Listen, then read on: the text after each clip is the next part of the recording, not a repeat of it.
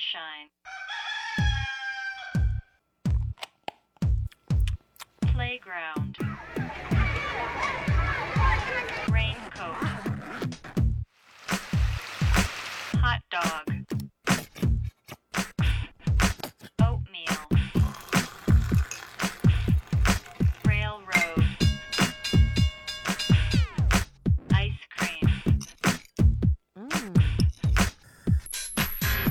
A B A B C A B C Darian。大家好，这里是 ABC Darian 初学者电台，这是一期特别节目。不同于往常的节目，我们会鼓励大家在任何感兴趣的领域开始自己的研究和实践。因为最近大半个月以来，上海发生的种种事情，在很多人的权利、自由、尊严都无法得到保障的情况下，所谓的兴趣已经显得有些轻飘了。所以我们觉得有必要做这期节目。一开始我们会称之它为“末日初学者”，当然这里面有呃很复杂的成分吧，包括有无力、无奈以及无力中的幽默。但这终究可能也不完全是一个生存指南。嗯，我们身在北京，其实只能通过一些媒体报道的，以及很多人自己发布的。视频、文字、录音等等来了解此时此刻在上海正在发生的事情，但除了转发，我们似乎也并不能提供什么实质的帮助。也许是为了减轻愧疚感吧，也许是，呃，我们发自内心觉得有义务去建立一些具体的联系。我们编辑部的成员们就各自分头去，呃，打电话给在上海。身处于不同状况中的朋友们，和他们聊聊天，听他们说说话，包括，呃，有邻里之间发生的一些趣事，巧妙的自救方法，身心状态的变化，呃，亲身经历的或者是听闻的一些令人难过的荒谬的事情，在这个所有人的情感经验都放大很多倍的时候。我们觉得应该用声音来保存下来这些经历。那当然，另一方面，我们也觉得我们其实并不只是记录者。如果说这是一场战争的话，如果说啊，我们都已经身处其中了，虽然上海的遭遇好像还没有真实的降临到我们头上，但头顶好像也已经阴云密布的在预示着什么，或者说。有些东西它终于显现了，我不知道，也许我们只能通过自发的行动来抵抗它，来一起度过这个阶段吧。因为呃收集的素材量比较多，所以这期节目我们将分为上下两期。那接下来你就将听到上期的来自上海的朋友们的分享。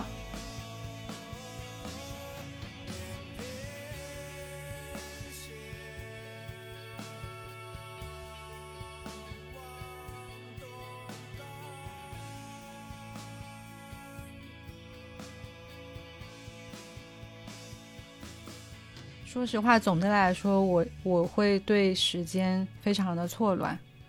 我大概是我忘了哪天，可能是四月前几天的时候，我试图写一次日记，然后当天我是情绪很糟糕，已经就是当那天晚上，我有觉得我有点控制不住自己了，我就我觉得我也我也做不了别的事情，那就不如写个日记。然后那一天，我试图梳理三月份发生的这些事情。我发现我各种时间都是记不清楚的，我记不清楚我们小区是哪一天封的，浦东是哪一天封的，以及后来发生的各种事情是在哪一天。这个可能就是在隔离状态下，你会忘记时间的概念，你只是一天又一天。我觉得这个很多人都感同身受。今天有看到，也有人说现在信息级已经不重要。因为每天都是这样的。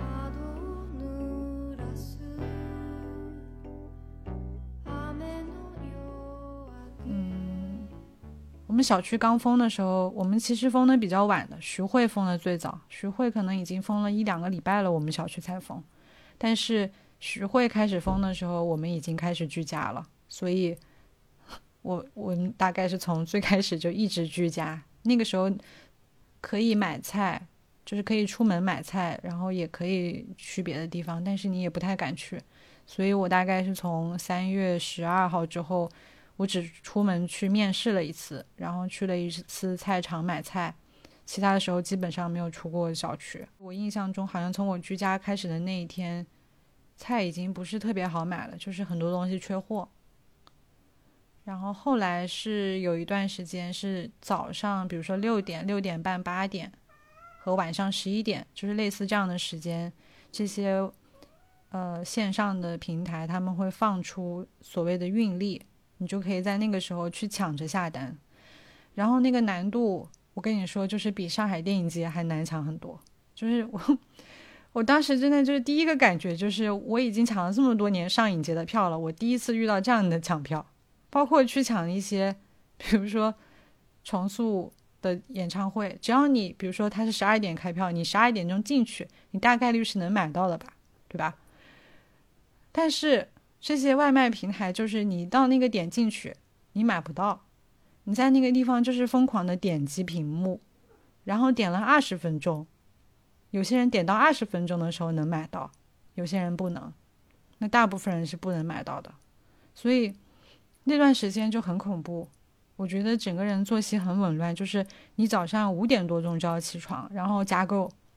加购以后你要再疯狂的在屏幕上点二十多分钟。那你点到了，你还高兴一下，对吧？那大概率你点不到，点那个时候就是非常绝望的。你那么早起床，点了半天什么都没有，你就看着购物车里东西越来越少，然后什么都没有。然后到了晚上一点钟、十二点钟、一点钟，你开始看各种微博上的、微信朋友圈里面发出来的各种人的求救，然后你可能一两点钟都睡不着。再过了三四个小时，五点钟你又起来抢菜。我大概这样的状态至少持续了五天，而且我认为我是一个极为幸运的人。我觉得像这样的状态持续五天，这个对于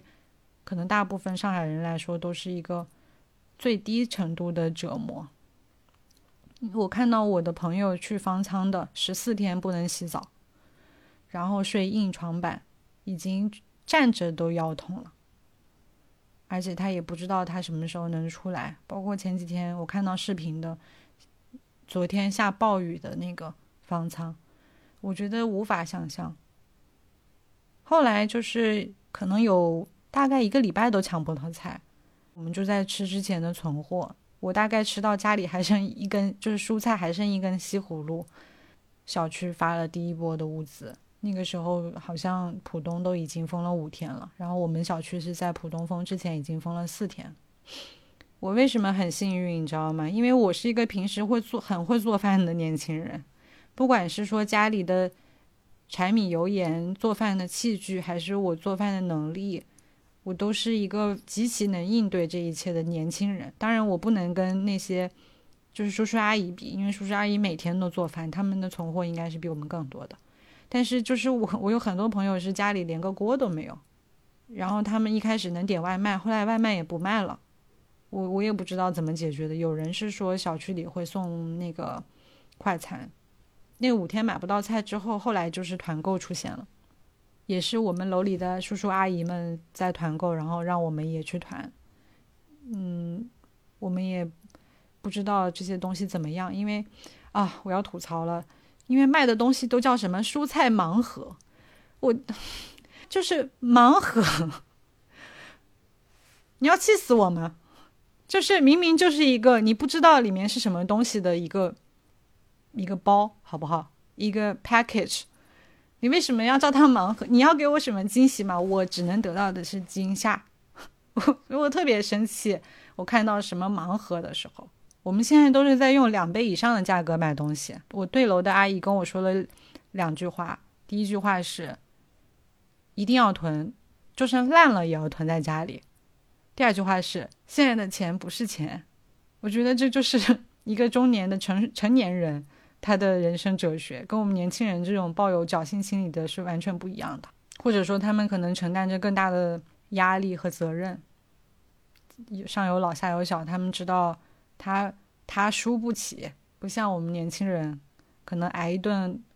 饿就是那就是那么几个人挨一顿饿，那他们也许要承担的更多吧。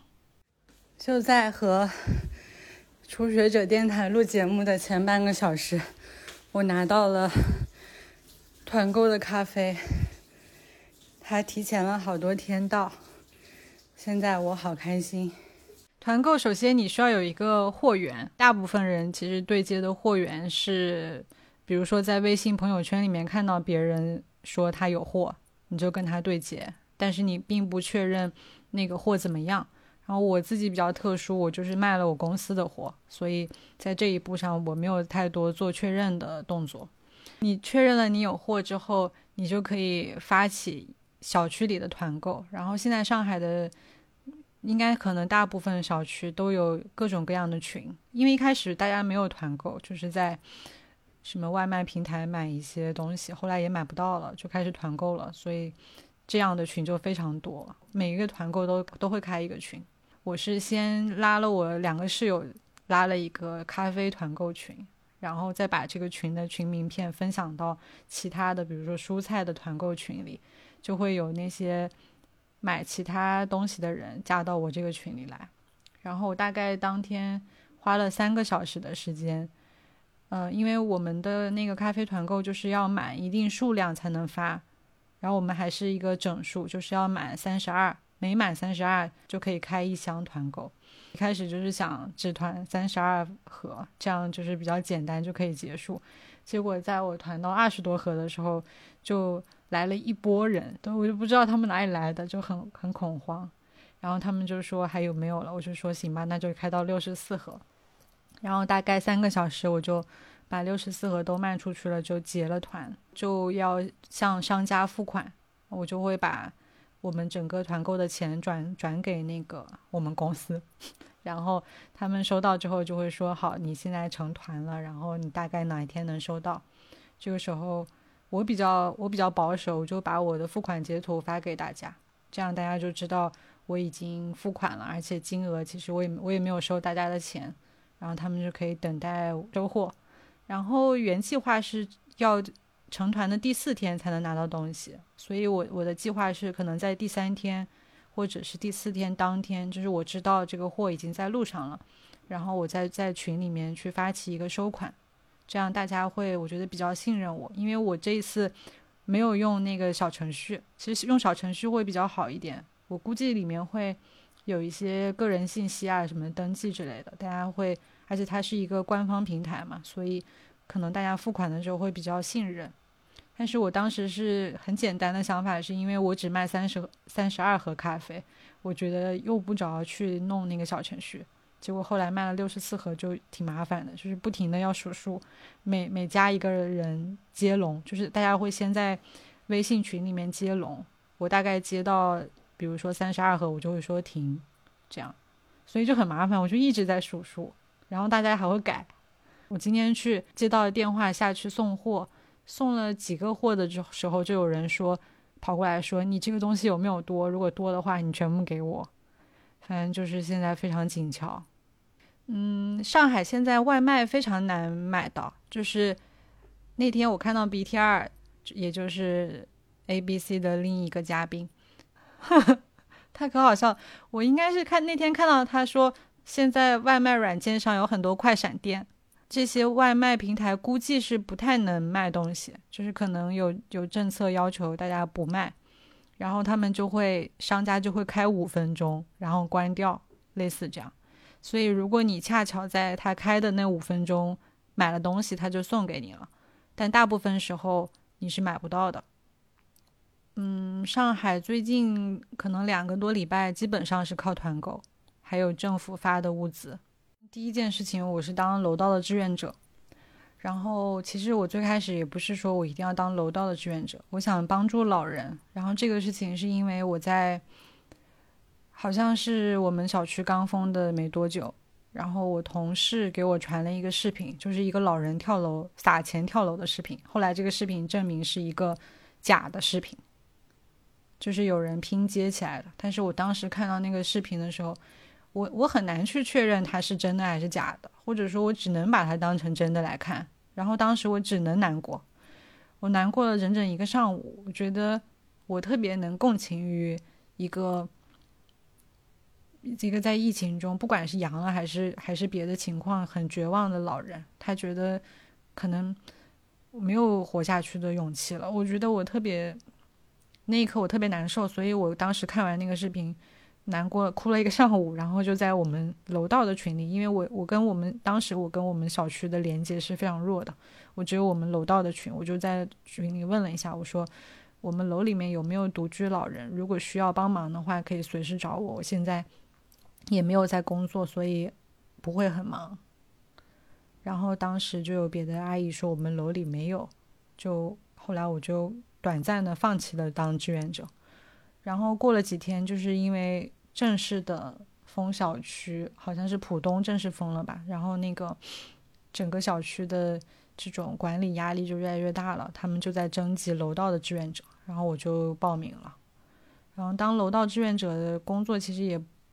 也挺简单的，就是我们有个志愿者的大群，然后那个大群里面有什么通知，比如说要做核酸抗原，或者说要统计大家买菜的需求，我就到我们楼道的群里去统计。然后还有一个志愿者的阿姨，就是我们也是我们楼的，她就会帮大家发东西。我们就是做这样的事情。然后后来就是我有一个朋友。我就看到他在朋友圈里发了一些地址，就是说，如果你在这些地址的附近，然后家里刚好又有菜的话，你可以联系我们，就可以给这些老人送菜。然后我就看到有一个浦东的地址，就是离我家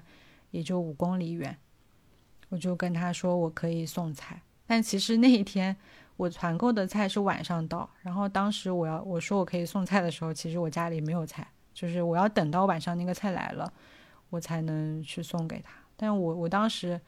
我自己的状态是，反正我的菜回来，你你你就算下午来把我现在的菜送走，其实也可以。因为我们在那天之前，我我室友的朋友也住在那个老人家附近，然后他已经很多天都没有买到菜了，而且我们很难给他送菜，就是我们要叫那个跑腿去送，但是跑腿是很难叫到的，而且。很容易加价，就是现在你都要给很多小费才能才能让他们送。结果那一天就是我是有临时叫，突然之间叫到了一个跑腿，我们就翻箱倒柜把家里几乎所有的菜都寄给了那个朋友，然后家里家里好像只剩下一颗白菜。但是因为我知道我们的团购是比较快会来的，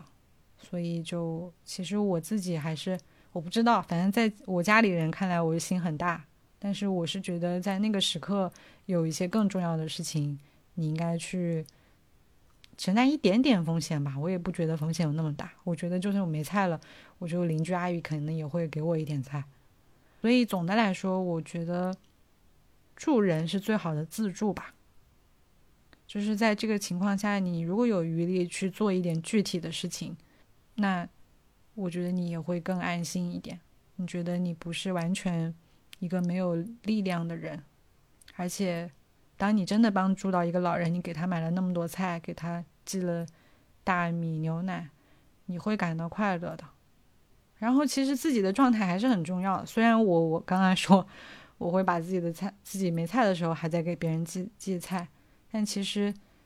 确实，去帮助别人的前提是你自己的状态要不错，对吧？你要买得到菜，你才能去给别人送菜；你要身体健康，你才能真的去帮助别人。所以，我觉得某种意义上自救的一个还有一个行为，就是尽可能保保证自己的身心状态不要失控吧。就是偶尔有一些波动是肯定很正常的。我基本上是隔几天 就会崩溃一次，但是也很快就会找到一些办法。调节过来，嗯，比如说我最近因为在家里待久了，真的是腰酸背痛很严重，我要一天练两次瑜伽才行。就是严重的时候，有一天早上、中午、晚上都练了瑜伽。啊，还有包括我觉得心理状态不好，我我在听一些跟心理咨询有关的节目，包括看一些书，但这些其实都挺难的，这些反而是要在你状态相对好的时候才能进行的。然后我特别不好的时候，我就发朋友圈，我就骂人。我发朋友圈说我现在不行了，我浑身无力。然后我那些朋友看到以后就很很担心我。我其实很感动，就是我有的朋有一个朋友跟我跟我说，他要给我分享一个好消息。他说他最近怀孕了，然后等到疫情结束，等他孩子出生了，我可以去抱着他的小孩玩。那个是一个，说实话，我不怎么喜欢小孩，但是我觉得那个那个画面非常的治愈。然后那天很开心，还有。我之前有一个朋友，他做了一个电台，叫“真的快乐”，就是收集大家的快乐碎片。我大概当时就是刚认识他的时候，我就在他的石墨文档里面记录了很多我喜欢什么什么样的时刻。然后在那天我说我崩溃的时候，他就把我记录自己我自己存储的这些快乐的时刻都发给了我。然后他就跟我说，快乐是可以支随时支取的哦，但是你要记得及时去。存货，对，然后也是很很治愈。还有朋友那天约我视频，然后就教我方言，就是视频着视频着开始教我他他们那里的方言，然后我就笑到不行。还有朋友早上起来跟我说，让我把地址发过去，他帮我抢菜，就是这些这些瞬间还是挺让人感动的吧。就是我我认为今天我。认识到的这个情况，已经不是说你是谁，你就能够更幸运。我觉得，我觉得他是怎么说呢？我觉得相对更幸运。我们一定是比那些，比如说打工的人、装修的师傅。我甚至前段时间刚知道，我们小区里竟然在封闭的情况下有师傅在装修，然后就被困在那个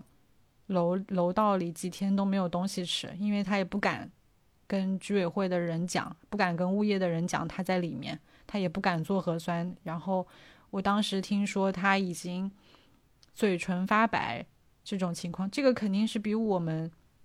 更严重。包括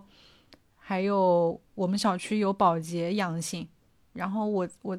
当他阳性的时候，我才知道有十二个保洁住在同一间房子里。那首先他们。仍然在疫情的时候需要去工作，本来就是把自己暴露在外。另外，他们也是十二个人住在一起，他们感染的概率也是大大的增加，包括还有保安等等。所以在这个层面上，他们一定是更脆弱的。包括还还有一些，就是我我我自己不敢看一些新闻里面的那些外来务工的人，包括建建方舱的人等等。但是我想说的是，其实到今天，我意识到每一个人都无比的脆弱。只要你，比如说家里有一只猫，家里有老人，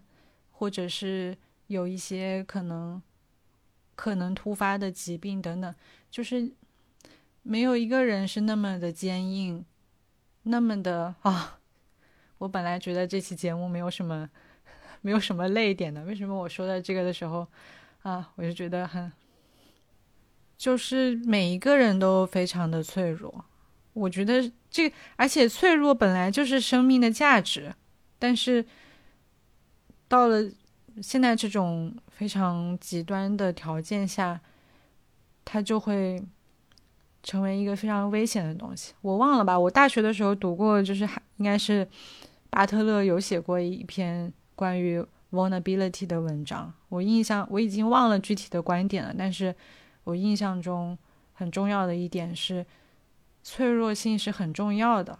我们每个人，比如说我们我们相爱的时候，我们需要展露出自己的脆弱，然后这是一种承认自己的真实性以及对别人极大的信任的表现。就像当你家的猫会露出肚皮给你的时候，你会感到无比的幸福。但是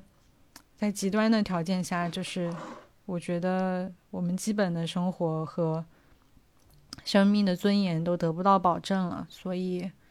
更谈不上美啊、自由啊、价值等等。我不认为我们需要通过这样的情况去理解彼此。包括最近一直大家在反复的使用向彪老师的附近性，我也是通过这一次封闭，第一次认识了我们楼里那么多邻居，而且在我们家没有米、没有油。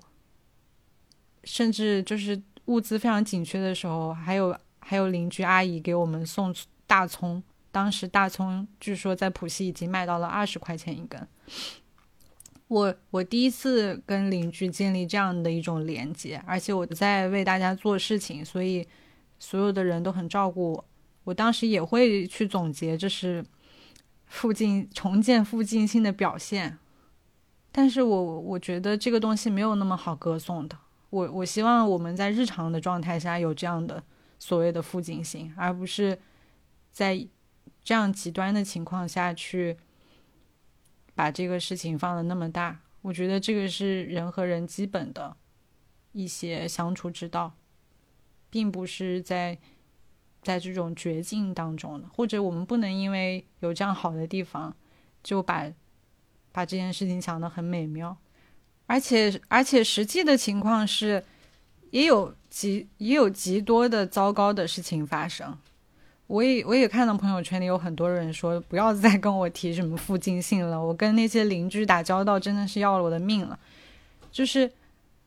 我们。我觉得，当你跟你的邻居建立很好的关系是你的幸运，但是实际的情况是，大量的人没有办法跟邻居建立很好的关系。我现在是志愿者嘛，我我当志愿，我呃我当团长的时候，我们小区里有一个什么禁止服务人员名单，当时我还惊了，我就说哈，还有这样的名单。然后我后来就是听别的志愿者说，因为那个那一家的人打了志愿者，所以他就没有人为他服务了。我当时的反应是：天哪，他竟然那么惨！就是你知道，如果没有志愿者为他服务了，那他我不知道他那个名单要上多久啊？那他就没有办法团购，没有办法买东西，没有办法得到物资。那我都不知道他那样下去能活下去多少天，很复杂。而且，对，就是实际上，我觉得在危急的情况下。其实是有很多很恶劣的事情发生的，它是比我觉得是比日常情况下更差的。比如说刚刚讲的附近性哈，我觉得它体现在比如说我没有菜的时候，我的我楼里的邻居会给我菜，但是说实话，我觉得我们大家在很多不同的问题上的看法是不一样的。有些人可能会认为你那些阳性了的工作人员他们。很危险，或者说，我觉得有一点污名化他们，就会觉得他们是一个病毒的载体。那我我是非常不能认同的。包括还有在疫情当中，就是搞二元对立的。我看到有小区的群里有人说：“你们把这些大爷大妈放在外面到处跑，然后把我们精英关在家里。”哦，我当时看看到这个的时候真的是炸了，就是觉得。你精英，你出去呀，你去冒着这个风险为大家服务呀，你还留在家里干嘛？你是应该出去服务。大家在很多具体的不同的问题上，其实是有都有不同的立场的。可能在跟我们利益不相关的事情上，我们更能做到所谓的人道主义。但一旦这个事情跟你相关了，你很难讲你会怎么想。比如说。和阳性的病例住在同一栋楼的，现在叫阳性楼，那些住户他是不是希望那个阳性的病例马上被转转运出去？我觉得应该是很有可能的吧，因为现在同一栋楼里面感染的风险非常大。那就今天我妈妈跟我说有这样的病例，一定要快速的转移出去。我相信她是站在。他希望我早日解封的状态上说的这句话，然后我就跟他说：“那如果是我们家，就是有很小的几个月大的婴儿，有没有办法照顾自己的老人，你还会想一旦阳了就必须要转运出去吗？我想你也不会啊，所以里面有很多很复杂的问题。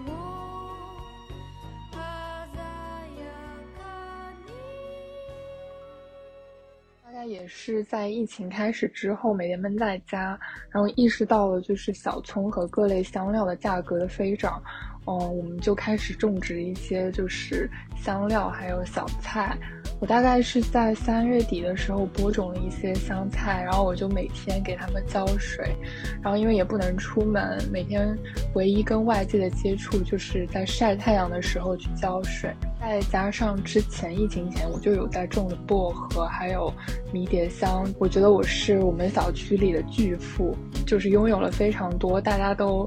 连金钱都购买不到的珍贵品。然后我现在每天就观察着我的香菜，虽然它现在只有一点点小小的叶子，但我已经非常期待哪一天可以把它们收割下来，然后点缀一下我的晚餐，就感觉我的晚餐瞬间从一个普通的隔离餐变成一顿豪华的大餐。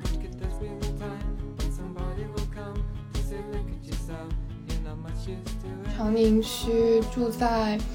虹桥机场附近，就是西郊。是之前就是上海不是说要按浦东浦西为分割方式来隔离，那个时候说是四月五号解封吧，然后今天已经四月十四号了。就是我和我妈已经在一个疯狂的购物的状态，看到任何东西我们都会下单。我觉得我每天都在被上海的物价所刷新。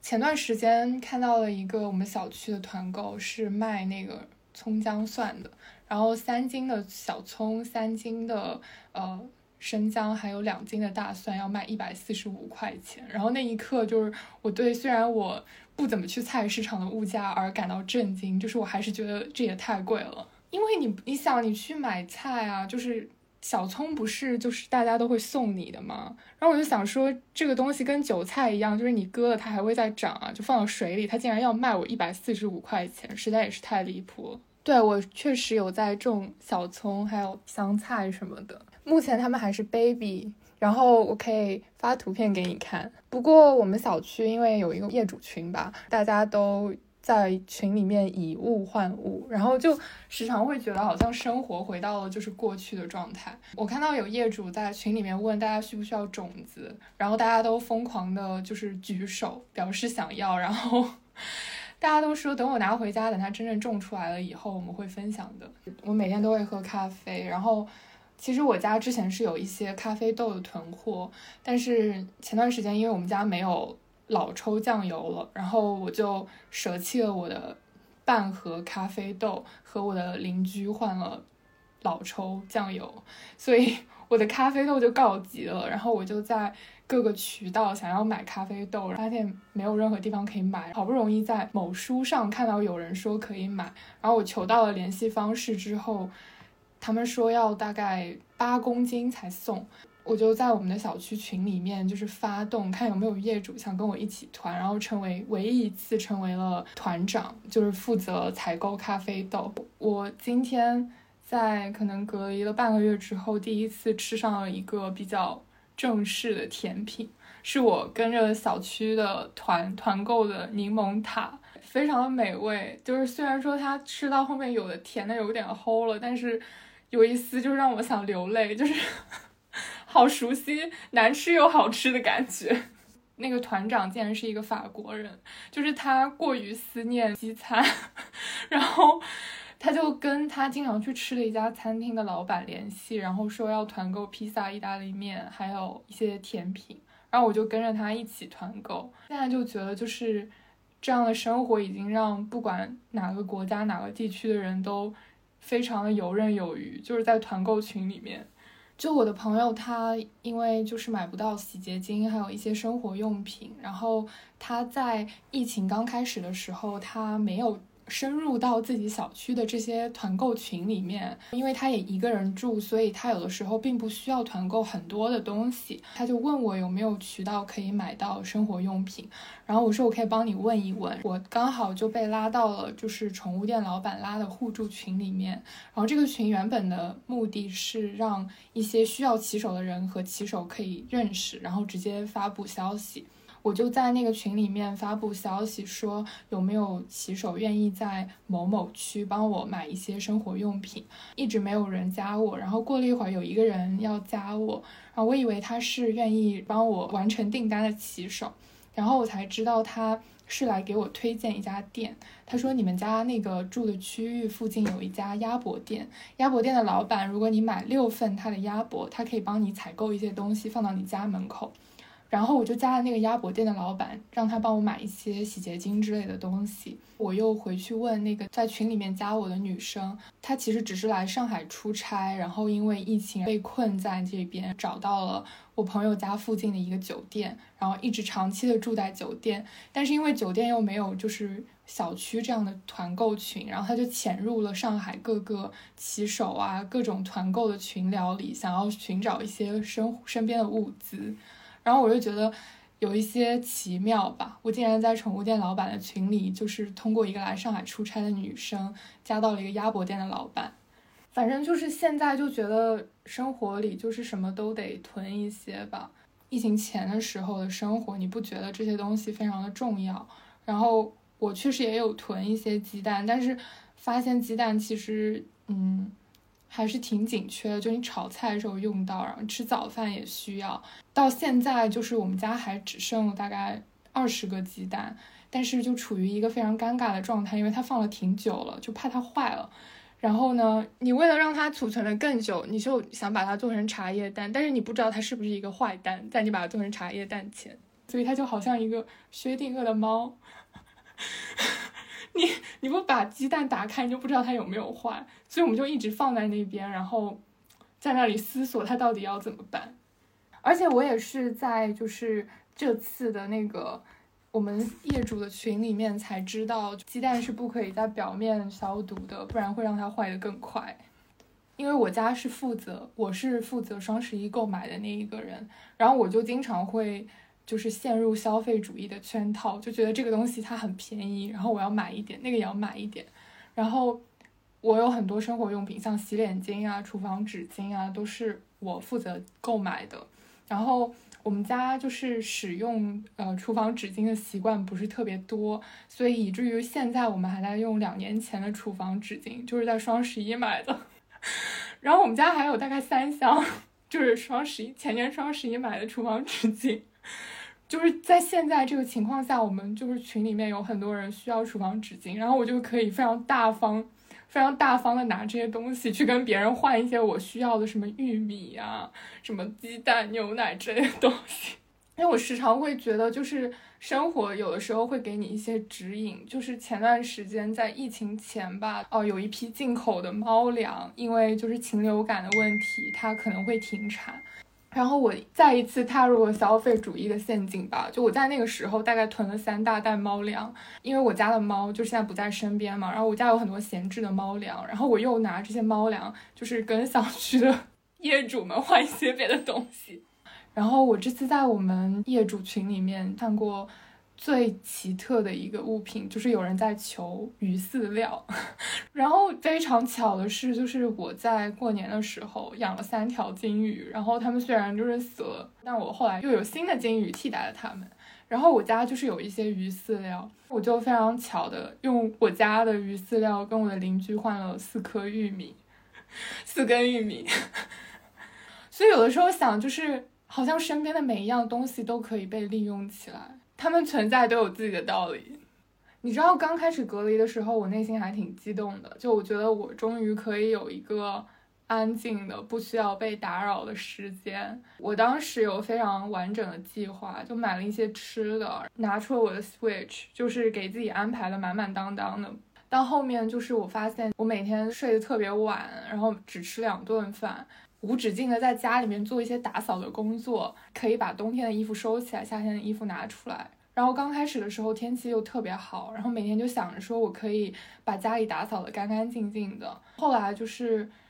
我觉得看了很多新闻吧，然后内心就会觉得特别难受。而且我个人觉得就是我住的小区还算比较不错，但我确实身边有很多朋友就是买不到吃的，或者呃。朋友的朋友没有办法去医院看病，真真实实发生在自己的身边，然后我就开始逃避互联网。我已经有一个礼拜没有上微博了，就是觉得自己好像得到了一些喘息的空间吧。但是有的时候每天睡前又会觉得我好像又当了一天的鸵鸟，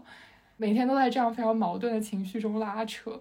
然后有的时候总会回忆到大概两年前，就是疫情刚开始的时候，我在美国隔离，每天好像也跟现在一样。我有时候总会非常的恍惚，觉得今天的我怎么跟以前的我是一样的？就我并没有成长，世界也没有变好。嗯，我觉得打扫卫生是一个非常好的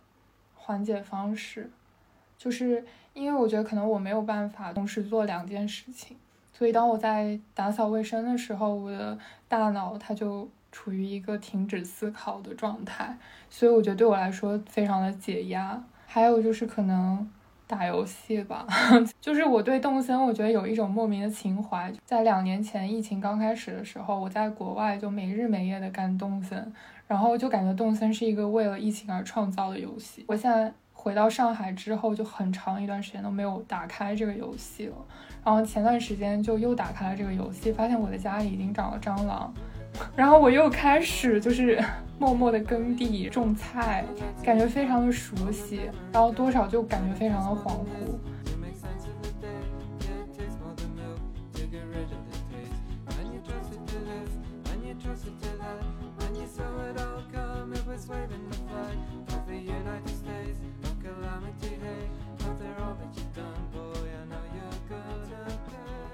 谁家缺油缺米，只要在群里面喊一声，通常都会有接应的人，然后他们会把呃，比如说把米放在电梯，然后按到他那个楼层，就那个只有米上上去，然后就你拿完米，然后剩下的桶可能就再坐电梯回去这样子。全体居家就是从四月一号的凌晨开始吧，就到现在到今天正好半个月。关于解封的日期的话，就现在每天一个说法，就是真的还不知道。什么时候能解封？我在闸北这边，我设想一下，如果我没有团购的话，我应该是活不下去的，真的。就是互联网的话，早上上班会有那个晨会，然后呢，就是每天晚上还会发那个日报，说你今天做了什么，然后每周还有周报，总之就是一个我感觉和线下办公没有什么太大区别的一个状态。我们其实真的就是靠一台电脑就可以办公了，但是就是这个疫情确实。影响了很多人的那工作，我舍友他基本上这个月就没有什么工作了。像互联网行业的可能还算旱涝保收一点。确实，我们的呃业务不太受影响，除了一些计划线下举办的活动可能在上海的部分会被取消之外，就我们很多线上的活动依旧在进行，包括很多需求就都还是排满了的状态。但是我对我个人的生活来说，明显而言就是散步太少了。就是因为以前至少线下办公的时候，中午都会溜出去走走什么的，但现在就是基本上每天只能憋在家里，然后工作效率其实也也会受影响啊，就是因为工作和生活在同一个空间的时候就很难去区分开嘛，心情呢也会起伏会相对大一点，但是总体来说还算在一个可控的状态，而且感觉很多人其实过得比我惨，我也没有什么理由就是抱怨就是。如果是线下办公的话，因为公司在那个新天地嘛，周围就还蛮好走的，就很多老房子，就是每一条路都还蛮适合散步的。而且春天的天气太好了，我感觉每天应该都会暴走吧。在我们呃只是保持居家办公，但是还没有不让出门之前，我真的是因为我在这个小区已经住了快三年了嘛，但我真的是第一次去了解周围有什么。呃，比较平价但又蛮好喝的咖啡店，然后在那种社区的菜场买菜，而且发现那个菜真的是又新鲜又便宜，就和那个很多就是比如说盒马呀、叮咚买菜啊上面的价完全就不是在一个档位上，但是你又可以呃买到很齐全的很新鲜的菜，感觉呃还是要就是更多的去关心社区、关心周边的一些民生或者是周边存在的邻居。包括我今天就是因为物资里面有一个呃狮子头嘛，然后我不是很确定这狮子头是熟食还是生食，然后在群里问了一下，就一分钟之内真有好多个邻居在在回复，就是说她问了她婆婆，她觉得这个狮子头呃是生的是熟的，然后该怎么做，就感觉第一次有了联系，因为我们之前根本就没有说什么小区群嘛，就大家各过各的，而且我还是一个租客，但就现在的话，感觉就是互相还能帮得上忙，目前来说。我们真的是靠群，就是把生活给运作下去的。就是我不介意，呃，告诉我可能接下来就是末日，就是他该来的话就来吧。但是我想再多观察一会儿人类，然后我想看一下就是大家发生了什么。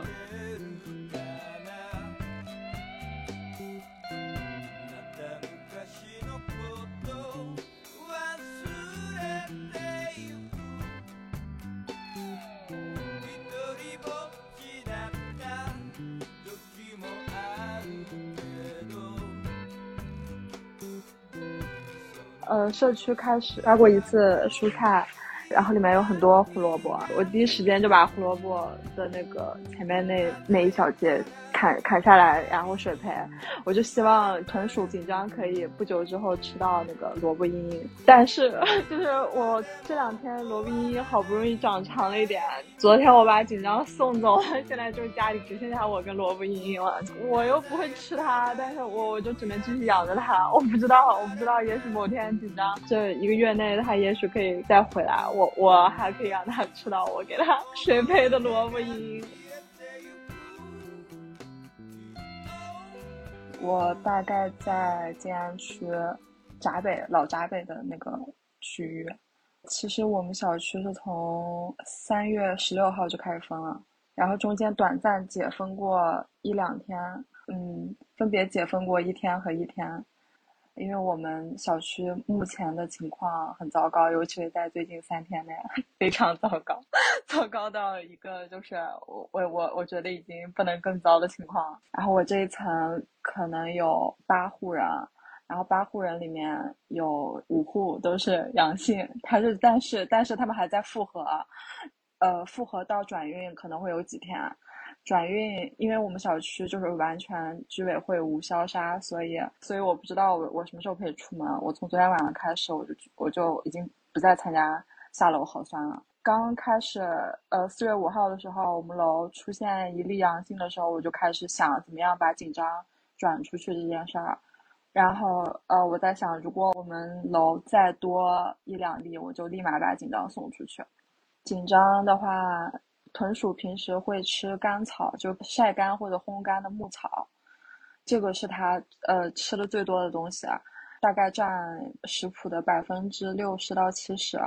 然后它会吃那种配方粮，就是豚鼠或者兔子吃的那种，大概可能有百分之十到二十吧。然后还剩下的就是一些新鲜蔬菜和水水果。就它的主粮，我是呃已经断了一周了，因为实在是买不进，所以它已经有呃一周多是吃干草和呃蔬菜，所以 它也要吃蔬菜 啊，所以它可能一就一天就喂它呃生生菜的叶子喂个两三片就差不多。它的干草我在四月一号封闭之前的前一天。我就是如梦初醒，我本来在网上是买了的，但是我三月三十号晚上，我突然 就是意识到这个是真的送不送不到了。我联系那个淘宝的卖家，他们说就不可能送到了，说物流上海的物流已经停了，所以我在就是三月三十一号早上六点，我就是惊醒，然后开始在淘宝上。搜上海同城的那种宠宠物店，问他们可不可以发闪送给我，找到了三家，呃，最后成功叫到闪送的是两家，然后在这两家里面，我各买了一呃两斤草，紧张现在有四斤草，就是 干草，然后靠它它可以吃一段时间。昨天晚上。呃，大概八九点，我就我就很崩溃，然后开始想转运紧张的事情，因为四月五号我们楼有一例阳性之后，嗯，我们小区其实住着一个快递员的，而且他们刚好都办了出行证，我知道他有通行证，然后我就提前跟他打了招呼，我说我说如果我住的楼呃情况变得更糟，可不可以帮我转运小动物？然后昨天晚上他就问我说：“你还需要吗？”我说：“要的，要的，要的。”然后我就 立马开始收拾紧张的东西，把他的他把他的什么垫子，还有躲避，还有什么草啊。还有尿垫什么的，全都全都打包到一块儿，然后让快递员来我家拿。因为我们楼道还没有做过消杀，然后我在想，我去楼道会不会有感染风险？但我想，如果我可以把紧张送出去，我其实感不感染不是不是最最恐怖的事情。最最最最恐怖的事情其实就是我感染了，但是紧张没人管，所以我就所以我就拿着那个很小的很小的酒精喷雾，就是一路喷喷喷喷喷。那个快递员走在我前面，我他穿着防护服，我也在他防护服上面一直喷喷喷。然后我们就下楼，然后看他看他把那个紧张装到他的小电动上面，然后告诉他我朋友的地址，然后他就送过去了。按理说，一个小区的志愿者，他应该有人有一部分人负责团购，有一部分人负责消杀，或者然后有一部分人负责帮大家取东西，还有一部分人负责负责什么关爱老人什么的，就是就是大概会分成几组，但是我们我们几个小区，呃，隶属于一个居委会管理，这加起来居委会只有七个人，但他们要管一千七百户人。我我真的不太明白我们居委会怎么想的，他们也几乎从来不在群里面，就是跟大家说自己的难处，说自己缺人什么的。现现有的志愿者都是最早看到我们通告栏里面贴的招募志愿者的小小的 S 纸那个广告才才加入的。居委会因为他一直不回应我们，也不告诉我们他需要他们需要什么，所以慢慢的，呃，几栋楼都阳了，大家对居委会的信任感也消失了，所以志愿者的人数只只减不增。因为慢慢的困在阳性楼里面的志愿者，他们也被限制活动，足不出户了，很糟哎，我我我的情况，突然发现有点有点太糟了。不过现在紧张送出去，所以也还好了。唉，说说实在的，就是上海这波疫情之前，我还是以水培蔬菜为乐趣的。就是我我看到他们，我觉得啊，好可爱，开心。就是一个东西，它一旦发芽了，它跟普通的不能吃的蔬菜就不一样了，就会油然而生出一种感觉，想把它想维系它的这个绿油油的生命。就但现在我看他们就是所有人都在水培蔬菜了，然后大家都为了自己的生存啊。看我的我种的蔬菜，我我的感觉也完全不同了，就已经没有那种生活趣味的感觉了。包包括红薯也是，之前我就是觉得就是很有希望的，在拯救我已经发芽的土豆跟红薯。没有疫情的时候，我就像养宠物一样养它们。现在我看到他们就是物资的心情啊，就已经完全变了。我觉得我对待家里的植物，虽然我家里也也有就是非蔬菜类的植物，但是就是我感觉我感觉我变了，太太有生存危机的感觉了。就是他们是我，是我仅存的活生生的蔬菜的感觉，只不过它们生长太过缓慢了。最近好像是培育呃西红柿的季节了。我我今天我今天早上还在看一本就是讲那个阳台园艺的。书电子书，嗯，他说他说春天就是准备夏天的小番茄的时候了。我我知道还有一本书的确不错，就是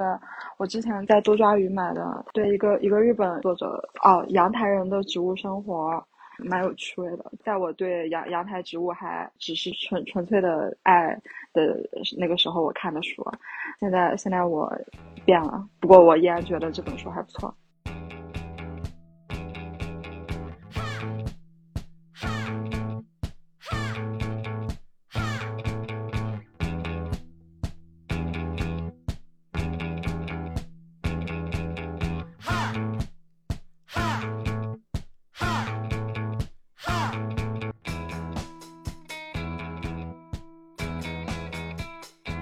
他是一个很得体的成年人，他昨天在家里的群里说，ZF 都是 SB，我都惊了。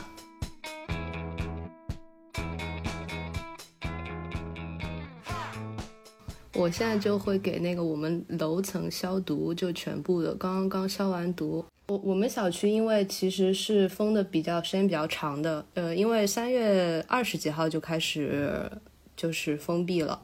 然后其实团购组织是挺快就已经开始，很早就开始了。你你这个封城的成本全都是大家自己在付，然后比如说跑腿的费用就是蹭蹭蹭的上涨。我看到他们群里说，就是比如说在徐汇区，就是你要是近的话一百起，然后稍微远一点的两百三百的都有。当团长就是你找到你要去先看到一个供货商，然后你就先跟他对接，看他什么时候大概能发货，然后同时就是在你的居邻居当中找到呃送满的这个数量。但是好像浦西因为小区有很多老小区嘛，一个小区可能都凑不满这个数量，所以其实当团长蛮辛苦的。有些就是你要拉隔壁的小区的，然后他送是只是送到一个固定的小区，所以可能还要再就找一个跑腿把一些物资拉到。就是其他的小区这样，有些小区居民不能下楼，或者你是楼里有阳性的，然后就是也不能出楼。有些小区志愿者帮你送到楼下，有些可能就是团长在找志愿者，然后来分发。对，就是感觉这个事情如果政府可以来去做的话，它就极为容易。但是自己的话，我记得我拉了一个群，拉群就花了差不多一天的时间。就我不能明白为什么这个上面的做法能这么差，这就有点令人震惊的差和难以理解为什么是这样的。我觉得，因为这个想不通，你只能想说这个是不是有什么我不知道的事情在发生。嗯，因为我妈的工作是，她是能够接触到，比如说他们区里开会啊什么的，就是她都震惊了。他一直以来是很理性的，就是有点理中客的那种感觉，就是。我觉得他都很震惊，为什么能这么不作为吧？而且我今天不是不肯去测核酸了吗？有另外三户也是跟我一一起，就是坚持今天不做。然后大家就说的都很稳定，就说嗯嗯，其他的各位，我们在这边很抱歉什么的，但是我们今天就是决定坚持不做核酸了。然后如果给大家添麻烦了，就还请你们包容。就是我真的，我今天做这个决定是有一半起床气在里面的，但是我确实是觉得，嗯，就是有什么意义呢？这个事情我并不认同，那我就拒绝去做了。而且我你们愿意做，OK，我还是帮你们消杀，但我不做了。我觉得首先就是要有什么需要就大声说出来，还有就是面对不合理的要求就就拒绝。就我觉得人都是有选择的。坚持你的选择。我其实首先这几天我没没有办法任何有有效的去工作或者什么的，就是我感觉我的注意力是完全不能集中的。然后我在家里学看五线谱，一开始发现了一个很好听的北京爵士说唱叫 It's So Good，发现他们以前有一张专辑叫 It's Not Good，然后里面的歌都很牛逼。YouTube 上可以听到全张专辑，网易云上有些被和谐掉了。网易云上可以听到一首歌叫《嘿远方》，我觉得歌词非常的厉害。然后其他的，我为了保持自己的心态健康，就在听一些 funk。就是怎么说，我我之前跟朋友说到，就是我们可以理解为什么那种拉拉美的人或者是南美的人，他们歌都非常的开心，就是因为不不开心的话，就在一些很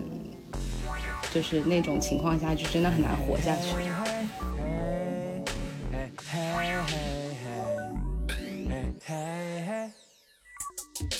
嘿，我祝你别上当，那么多人说谎说的还那么棒。嘿嘿。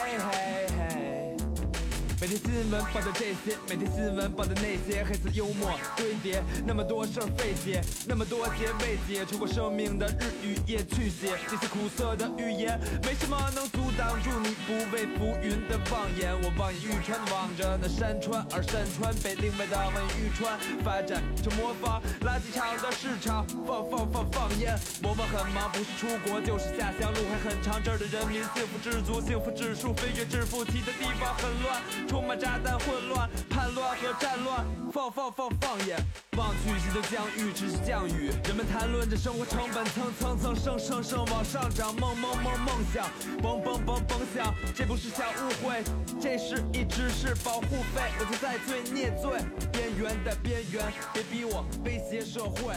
杜甫西方个体主义使人胆战心惊，不是合理。你会觉得说，为什么我每天？都要想着办法，换着花样去做这些菜，就是就同样的食材做不同的花样。但是如果说你突然之间摸到一个零食或者什么，你就会觉得啊，我还可以，就这种狗日子我还可以，就还是要有那种我要吃蛋糕的心念。我觉得现在这个蛋糕是一个很意象的东西，虽然好像要被困很久，但是自己不要被这些东西困住。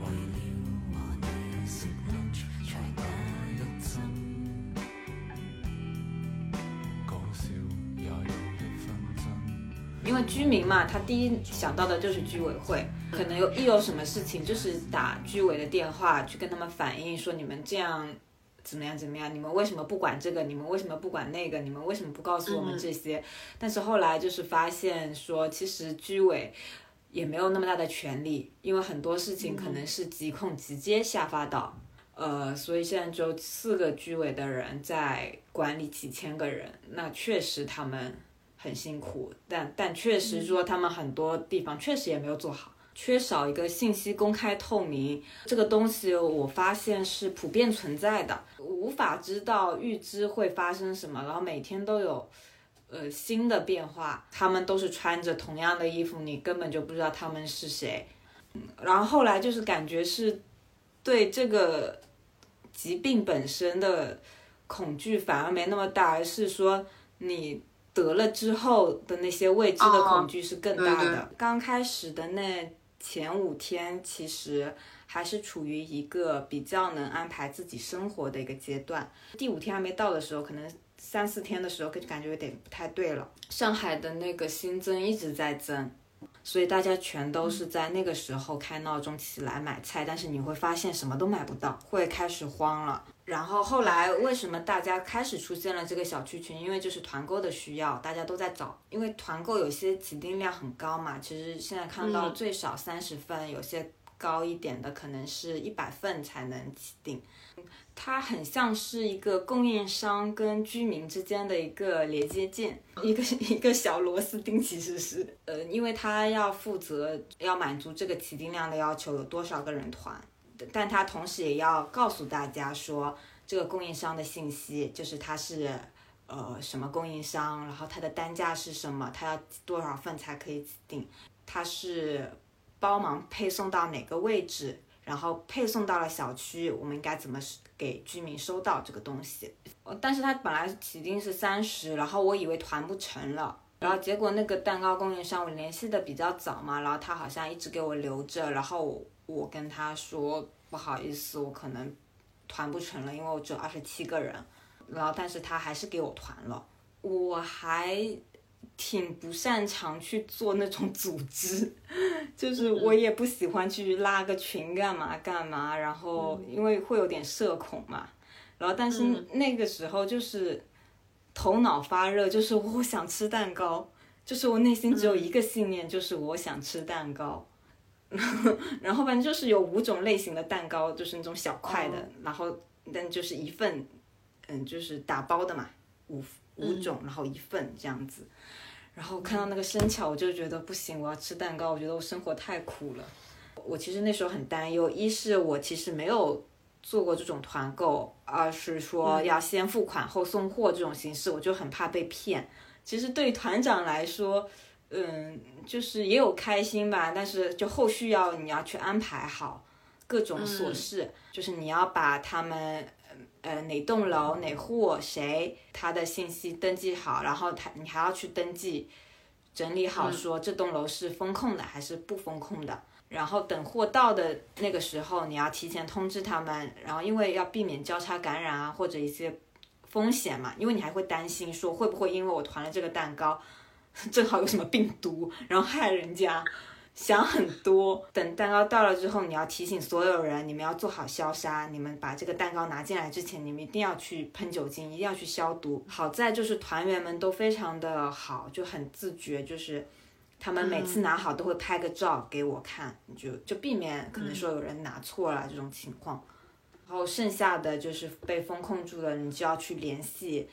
嗯，小区里那些自由人。就是那些大白，你要就去协调他们，就是去去求他们说能不能帮我拿一下这个，然后你还会很不好意思的说，嗯，因为是个蛋糕，就是，然后还好就是最后大家都收到了，然后有团友还在那边说，他说，嗯，这是现代城市人最后的体面了，然后就觉得很心酸，就是为什么吃个蛋糕那么难？就是我平常可能就点个外卖或者自己随手可以买到的一块小蛋糕，为什么我要花三天的时间？我当时在那个封之前的前呃那那个晚上，我我跑去了我们家对面的全家，而且是两家全家疯狂的扫荡零食。然后我后来就是非常感谢自己买了这些东西。当你被封了之后，你如果你整天面对着蔬菜五兄弟，你会发疯的。所以我很不能理解那些之前骂上海喝咖啡的，可能就是因为一杯咖啡能让这个人舒服一点，或者就是一块蛋糕能让这个人觉得今天还好过一点，因为外面已经这么悲伤了，而且大家都不知道什么时候是。落到自己头上，因为你会很愤怒啊，因为你有时候在群里面去争取自己的权益，就是你会去逼问居委。我是在我们楼阳了七天之后才知道哪两户阳了，你知道吗？你都不知道，你问不出来，就是因为有些小区它还是会发通告的嘛，就比如说，嗯，我们昨天测了核酸，有几户异常，呃，之前异常的人有多少被转运出去了，有有几个还留在这边居家隔离，都会发出来，但是。我们这边是完全没有这些消息，就是只有靠居民在那个团购群里面互猜。然后我那时候就会也会去问为什么，呃，不告诉我们这些，然后消杀你什么时候去做，呃，然后你物资为什么这样分配？嗯，因为我们之前看到有一批从青海来的物资，就先是别人的朋友可能收到了，然后发了照片，就是非常丰盛的一个。组合就是有油有面，有青海的牦牛，有猪肉，然后有青海的辣椒跟土豆，然后你就会觉得哇，太好了吧！同样这几个箱子出现在了你的小区，目测一下，你都觉得好像不够发。那个晚上他们就搬完了，你也不知道他发到哪里去了，就没了。第二天你收到的是两根胡萝卜，两个土豆，两个大蒜。那你们的物资到底发给谁了？为什么不公开透明？就是说，我们可以，因为有人说可能是发给呃小区里的弱势群体，嗯，孤寡老人这样子。如果居委很很明确的告诉我们，那我们其实是没有意见的，还会觉得说做了一件好事。但是。嗯，完全没有任何公开，那就不得而知，那到底这些去哪里了？但是就是说，你发出这些疑问的时候，可能有些人会来说，居委已经很辛苦了，就是不要去为难人家或者什么。其实，嗯，有一部分人是不知道这是自己应有的权利。为什么我们要发声？为什么被知道要被删，还是要去转，还是要去骂？就是。有有些情况下还是有用的，就是如果你连这一步都不做的话，那就真的没有办法了。就是沉默会把一切不正常的事情变正常。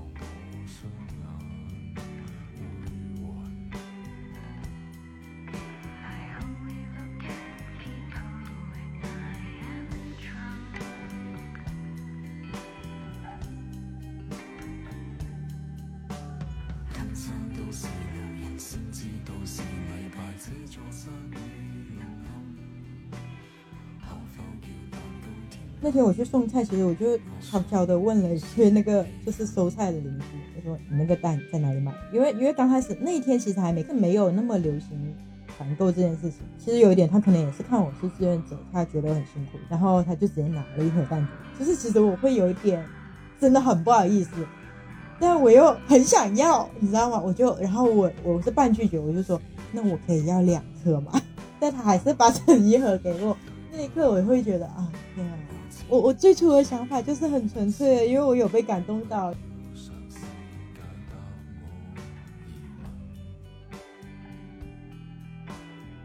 就是后面派发鸡蛋有个团队嘛，召集一些人专门派送嘛。然后派发的话，我们其实就是可能几个人负责一个弄，比如说我们有五个弄，五个弄里面一个弄就可能有几排，几排里面又有几栋。我当时都愣了，因为我其实其实刚开始是没有团这么多，我团的我开团的时候就是我这一栋，隔壁两栋，也就是总共才四个门栋，就是后面其实开团也是一个出于一个意外了，就是本来只是三栋楼的团购，变成了 四十五栋楼的团购。然后第二天开了一个团，只是九点钟开团，本来说十点钟要结束，但十点钟结束不了，就是十点半，就是这一个半小时里面有几百把，好夸张！突然间就是上百人，然后就整个人是愣了一下，看到那个群。其实这个过程最难，你知道是什么？最难就是我其实没有确定谁帮我去做核对和收付款工作。我我那一天经历就是还没反应过来，这个群已经成团了，然后而且有点有点量大，然后你你在成团之后就开始进入下一个步骤，就是付，然后付款又要统计吧，统计就要核对吧，然后而且而且其实我们是用那个群接龙，群接龙里面又不一定是付款的人。所以这就是涉及到很多很难核对的东西嘛，就有点类似于摸着石头过河在做这件事情，但是你你又要在可能四个小时之内完成，呃，成团付款，然后下定沟通，然后确定就什么时候到货这样子，就你一个人可能刚开始你就会觉得哦，怎么四个小时要做这么多事情，我就变成了那个马上要去确认的人，就是我好像去接了一个 brief 回来，还没来得及开会，然后工作就已经开始了。我是真的不定期就是要去跑步，而且其实我我喜欢跑步是因为我觉得这个时候我是完全不用思考任何东西，对，就完全就是只有跑步这件事情的那一刻，我觉得才能稀释掉一些东西。我觉得我现在其实因为有变得好像生活睡眠会稍微固定一点点，没有办法，因为我觉得一定，因为你出不去，你一定要有一个东西维持你的心理健康，而且我我会没有时间概念说真的。就有时候我会常常会想去去去试图去找一点好的事情来看，就是你找来找去找不到，就因为你报道全都是这些东西。但其实你你你深入到你身边的小事里面，就是你就是具体的，就是具体的邻里关系之面，你你会发现，就是这种东西是可以稀释掉一些对冲和稀释掉一些可能新闻带来的一个负面影响。就你一定是要去接触，而不是说完全活在互联网里。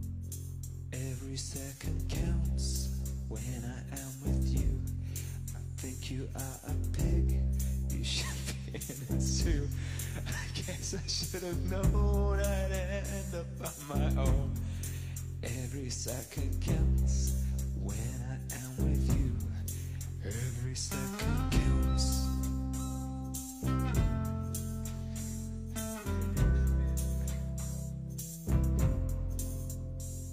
我住在杨浦长海街道，我们这里是四月一号开始。我是新搬到这栋楼，我是封之前的头一天，就是三十一号搬进来的正式，所以我对他们来说是一个新邻居。但是因为这个风控的事情，大家就自然而然的很容易就接纳我了。比我之前住在别的地方一年，谁也不认识谁。现在大家还认识我，我还帮别人搬点东西，看看别人缺点什么，我还给他送过去。也就是有一次，我女朋友做了这个楼的团购的一个组长，然后团购了牛奶，送来之后就全部交给他在楼下，全是牛奶，然后我就帮他过去一壶一壶的这样分嘛。我觉得团购这个大家自救还挺好，比之前那种大家叫什么？坐享其成呢，我觉得这样更像在活着嘛。自己应付的还觉得还不错，嗯，有一个我的藤椅，然后阳台，然后偶尔有阳光。最庆幸的就是之前从一楼搬到现在的这个高层，就是可以晒到很多阳光，在家里的时候也可以晒到很多太阳，每天可以坐在那吹吹风啊，对，喝个咖啡，抽个烟什么的。我反而觉得现在好像疯起来比之前要更平静一些。我自己因为没什么选择嘛，又重新开始看看书啊，什么看看电影啊，然后也就是弹弹琴、写写歌。有一段时间排练写歌，有点写不出来东西。新专辑发了以后，写出来的也不是特别满意。这这段时间开始重新真的认真的看书啊什么，自自己的感觉就好多了，就是在这方面心里没那么浮躁。我觉得这个是常态，就是大家周围的人都在质疑一些东西，发出一些自己的声音啊。在这方面讲，反而是一个很不错的时期吧。虽然这个时期是建立在很不幸的一些事情上面，但是我觉得大家的这些挣扎呀，或者这些痛苦呀，才是生活的。我觉得啊，是我我比较享受的一部分。关于疫情的事，我也不知道怎么说，其实也没什么好说的，反正。我很多人说的都比我好得多，对，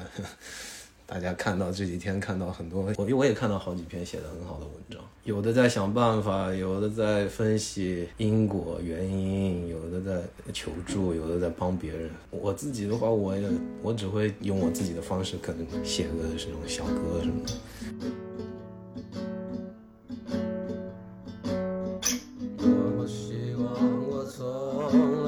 来不必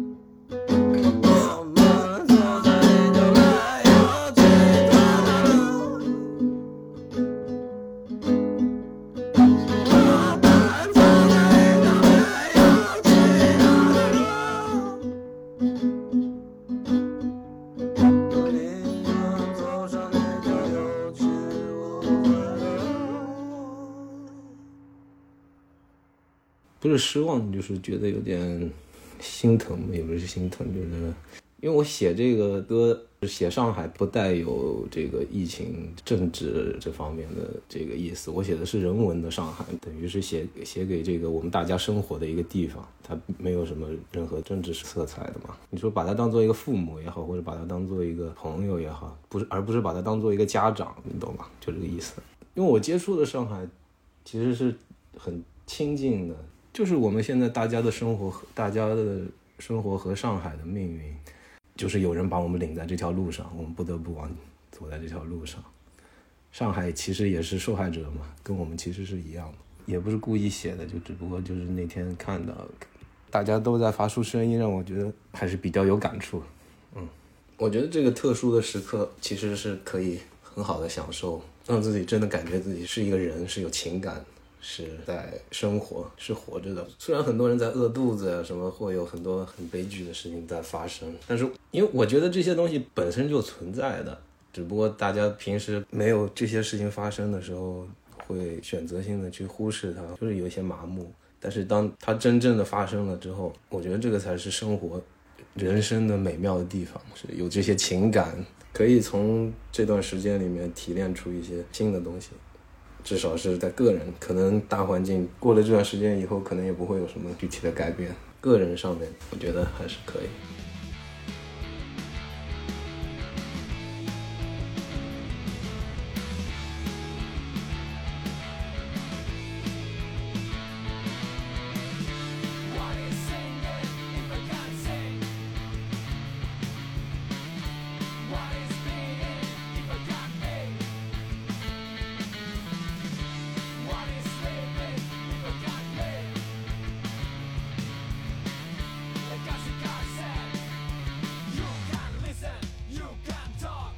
接下来的这位朋友，他是呃住在上海杨浦区五角场的一个在校的学生，他在学校附近租了一个房子。在我给他发消息说想跟他打通电话的时候，他告诉我说他在前一天晚上抗原自测显示了阳性，但实际上他已经有症状有两天了。嗯，那在我给他打这通电话的时候，其实是他还处在居家隔离，然后等待复核的一个阶段。我测出来阳性这两天，做的最多的一件事情就是喝水，狂喝水，十个保温杯以上吧，真的喝的有五升以上的水，喝水尿尿，这这是我这三天的 routine。我从十号就有症状。就十号、十一号症状比较明显，但那两天我什么药也没吃，就是喝水。然后十二号就没有症状，我现在唯一存留的症状就是就是有鼻音，但是它也不流鼻涕，然后也不像感冒那样就是塞着你无法呼吸，然后就这样。平时的话，消遣就是写字，我把那个千字文写的都要有两遍了。写毛笔字，这可能消磨了一点时间。然后，然后昨天我写字也不想写了，然后看书也不想看，新闻也不刷，之后我就斗地主。但是昨天斗地主我把欢乐豆都输光了，然后就没有资格接着斗了。就是我我没有办法再，是的，现在就等着它转移。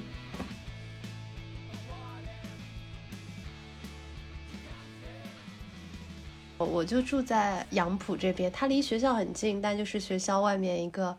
老旧小区，就里面住着很多复旦以前的教职工。杨浦区五角场街道，居家，我想一想，从四月一算，那就是到十四号今天。但是我其实中间有出去嘛，因为做志愿者，这个就很搞笑。就是我以为是那种很基础性的工作嘛，就是比如说组织大家做核酸，或者是帮忙运送物资之类的。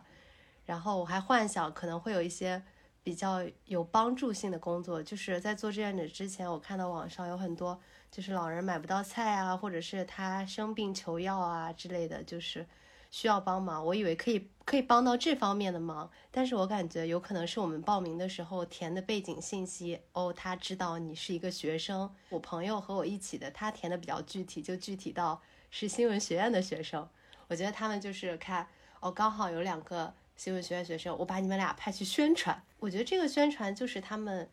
常规的任务吧，但是我非常拒绝，因为我觉得这不是就是封城期间需要我们志愿者去做的事情。你们宣传，你们本来宣传科就是有人的，你这个期间又没有说任务量增大或怎样，或者增大了又怎样？这个东西又不紧急，你你也不是新闻发布，你不需要发一些什么紧急的物资保障啊类的就医类的信息，你是宣传今天这里哪里哪里井然有序，那里又送了物资这一类的信息，我觉得这个不需要我参与，然后我就很抗拒。呃，当然了，他们就是协调工作的时候也非常好，他会尊重你的意愿。我就跟他说，我眼睛刚做了手术，我看不了屏幕，就是我没有办法写这些文字类的东西。然后你要让我帮你拍点照，那没关系，我可以在我做的基础性工作之外帮你拍点照。然后他们说，呃，听起来好像也没有太影响，好吧，好吧，呃，那你就这样做吧。我以为就是这个是额外分配给我的工作，后来我发现。他真的把我编入了宣传组，就非常搞笑。四月一到四月四这四天，就是那个官方所称的封城时，呃，封控时间，就跟着那两个宣传的老师去跑现场，然后去看他们做核酸呀、发物资啊，还有其他社区内的志愿者工作之类的东西。五角场街道那个时候其实还是非常井然有序的，就它的病例也没有那么多，然后它其实没有浦东封的那么早。网上求助的那一类信息，感觉不太发生在五角场街道。我我是说那四天，当然后来就是全面开花，都一样了。但是四月四号的时候，那一天就是去的地方比较不一样，是一个比较严重一点的地方，所以我们就换上了那个二级防护服，呃，就大家说大白的那个衣服。然后那一天，因为我没有跟着宣传组去做事，我是跟着就是普通的应急志愿者队。所以那天我就是做了一些基础性的工作，但还是很搞笑的是，到了下午，就是那个街道的负责人来了，他就是发现了我，他说：“哎，你是你是我们宣传的队员对吧？那你那你不要做这些了，你就做你的宣传工作。”我当时就觉得真的是闲的，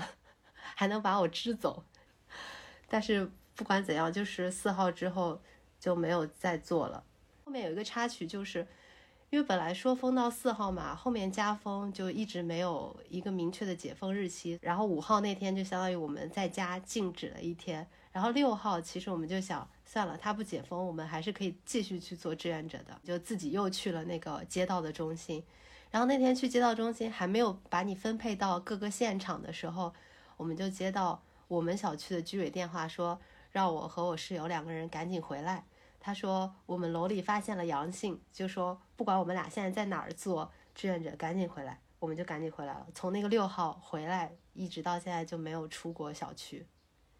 就是四月一到四月四的时候，那四天是他官方称的封的时间，大家才无论如何都能撑过那四天，就觉得很正常。过了两轮核酸，我们就解封了。你不会用到“囤”这个词，因为“囤”这个词。感觉无论如何都是会适用到一个要封一周以上的地区，你对于四天，大家就说哦，我多买一点这四天要吃的零食啊、饮料啊之类的。然后你不可能觉得，哎，我要我要多买一瓶油，或者是我要多买一袋米，你最多说哦，我多买四天的蔬菜之类的东西。你不会想到自己被封到一个油见底的地步，然后六七八的时候就崩溃，因为你那个时候不断的听到。各种各样解封的消息一直往后推，八号、十一号，再到五月一，再到五月中旬什么时候？然后再加上你那个期间也不断的看一些很，就是让你心情很差的新闻，然后这些坏消息，再加上你自己本身的体验，对于食物的短缺的恐慌，这些夹杂到一起，我觉得比较崩溃的是那几天，然后后面就完全已经。其实思想没有波动，再加上我自己感染了，我现在是阳性。我觉得感染之后整个人就佛了。九号的时候，我们小区有有一次全面核酸嘛，然后那一次核酸是十人混管，九号的那管核酸呢，十号后来出结果显示我们这一管异常，但你也不知道十个人里谁异常。然后我当时就很害怕，可能是我异常嘛，因为我十号早上感觉嗓子痛，我当时以为是。干的，因为上海那一天三十多度，很正常，可能是干的。然后，但是下午发低烧了，我就很害怕。但其实我当天自己测了抗原，是阴，没有问题。然后十一号我也测了抗原，还是阴，没有问题。就是等于我出症状的两天，抗原测出来的都是阴。十二号早上五点多我自己测的，阳了，然后就发给他了。然后他就其实就上报了嘛。那他上报了之后，昨天十三号晚上。九点多了吧，才有人来上门复核。那复核应该今天出结果吧？今天出结果之后，你也不知道是今天把你转运走还是明天。虽然政策上我们要说应收尽收，但他实际操作中不可能做到我双杠的那一瞬间给他发了消息，然后他还隔一小时就派人过来给我上门复核，然后确认我是阳性，立马把我拉走。很多人其实被拉去方舱的时候，他已经转阴了，但是如果他要不转走。就是不去方舱，他这个帽子就摘不掉，他们小区的阳性帽子就摘不掉，并且这里就是悖论，就是他不可能在发现你阳的第一瞬间就把你拉走，他拉不过来，他首先要安排人复核，然后复核之后再安排你转运，那他这个总归要拖个拖个五到七天，那五到七天大部分人都痊愈了，都能自愈，所以这个悖论就相当于，就他自愈了，但有可能发生楼内感染，他把楼下的又。又阳了，但楼下的阳呢，又要经历一个复合，然后转运五到七天的过程，就被转走的人，可能人家处于已经好了转阴了，或者是即将好了的状态。我从阳了之后，我就把朋友圈先关了，然后，但是，但是我还会一直刷微博，我我可以一直看，一直看。我觉得可能就是处于风暴中心的人，看自己风暴中心的新闻的时候，和那些处于风暴之外的人的感受不一样。我觉得就是你那个期待值回归到最基础、最原本的状态，就是活着。因为我在网上经常刷到说，劝即将进入隔离的人说，你们为隔离生活囤一点硬通货，比如说香烟啊、酒啊、可乐啊这些，然后就是这些口腹之欲的东西，或者是一些消遣的玩物，比如说游戏机啊之类的。但我经过这个隔离期不断增长，你的那个欲望。就是回归到一种最本真、最基础的状态，你就一步一步降低。我现在连，对，连吃的东西都没有想说，哎，我应该多囤几个自热火锅，或者是我多囤一些火锅底料之类的，或多囤点零食、薯片都没有。解封之后一个月内让我还是吃被封闭期间的这些粮油米面非常基础的东西，我也 OK。我就觉得啊无所谓。疫情后让我天天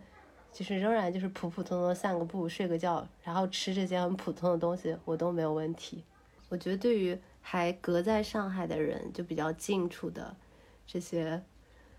人们，我觉得就是你多关注一些社区还有居委的渠道。其实我之前就说，如果有余力的话，去做志愿者。当然，就是一方面是力所能及的帮助他人，但另一方面，我觉得就可以帮到你自己。因为我就是通过志愿者，我才就是了解到我们居委书记她是一个非常。尽职尽责的姑娘，她就很通人情，然后我就很相信他，我就觉得哪怕我到时候离开上海的时候，需要出小区的时候，仍然处在封控期，我觉得他也会帮我。